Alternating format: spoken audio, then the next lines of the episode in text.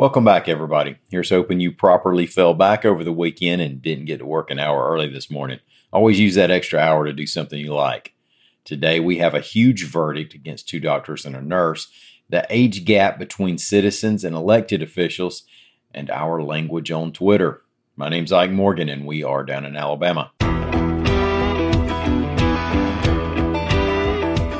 An Alabama mother who lost her two week old son to an undiagnosed bowel disease has won a $21 million verdict against healthcare professionals, reports AL.com's Amy Yurkanin. Little Jaquarius Smith was x rayed at Jackson Hospital but sent home without a diagnosis. Just a note that said colonic obstruction should be considered. He wasn't eating well, had a swollen stomach, and had abnormal blood work when he left. Now, his mom, Lakeisha Oliver, said she took her child back to the hospital multiple times. He developed sepsis and died, and Hirschsprung's disease wasn't diagnosed until his autopsy.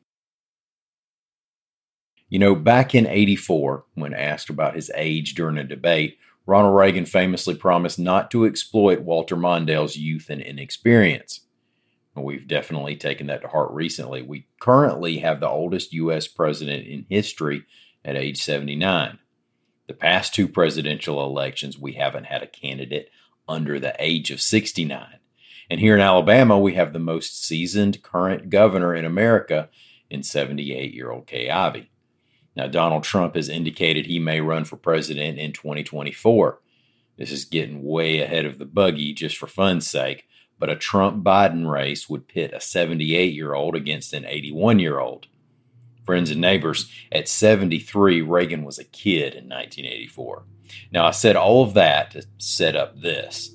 AL.com's Sarah Swetlik reports that a study has found that Alabama's elected officials on the federal level and residents have the fifth highest age gap in the nation.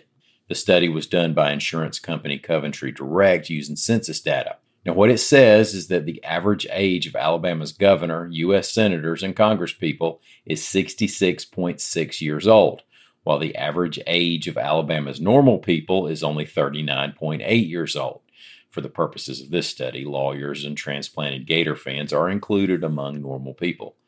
So we're a fairly young state, given our love of fried foods, but compared to other states, we like to elect our folks relatively older. Now, that said, 88 year old Senator Richard Shelby is the anchor man helping stretch that age gap the most. He's retiring and will be replaced after Tuesday's election. The polling favorite in that race is 40 year old Republican Katie Britt. Democrat Will Boyd is 42, and Libertarian John Sophocleus is 60.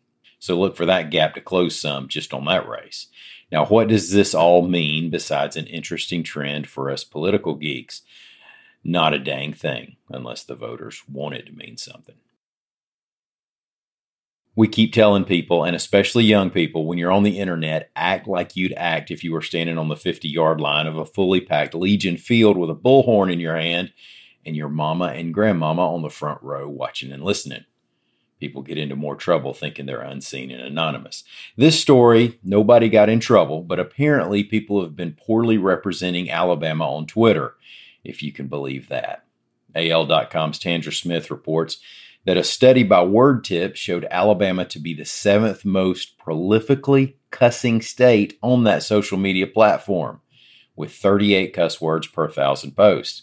Now, I realize it's been a rough football season for a lot of people, but seventh is pretty high. Now, the worst state in all of America, according to the study, was Georgia, buoyed by the worst city, Atlanta. Other southern states in the top 10 were Louisiana, of course, and Mississippi. The language you use shows the level of respect you have for the people listening, so I'm not going to list off any words here. But apparently, America's favorite cuss word is the king daddy of all cuss words, the one they always use on The Sopranos. In Alabama, that's not our favorite, though.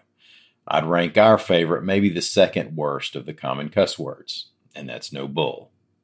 Thank y'all so much for listening. Again, don't forget that Tuesday's election day for everybody. We'll be back here tomorrow. Until then, come on by and see us on the internet anytime you want to at al.com.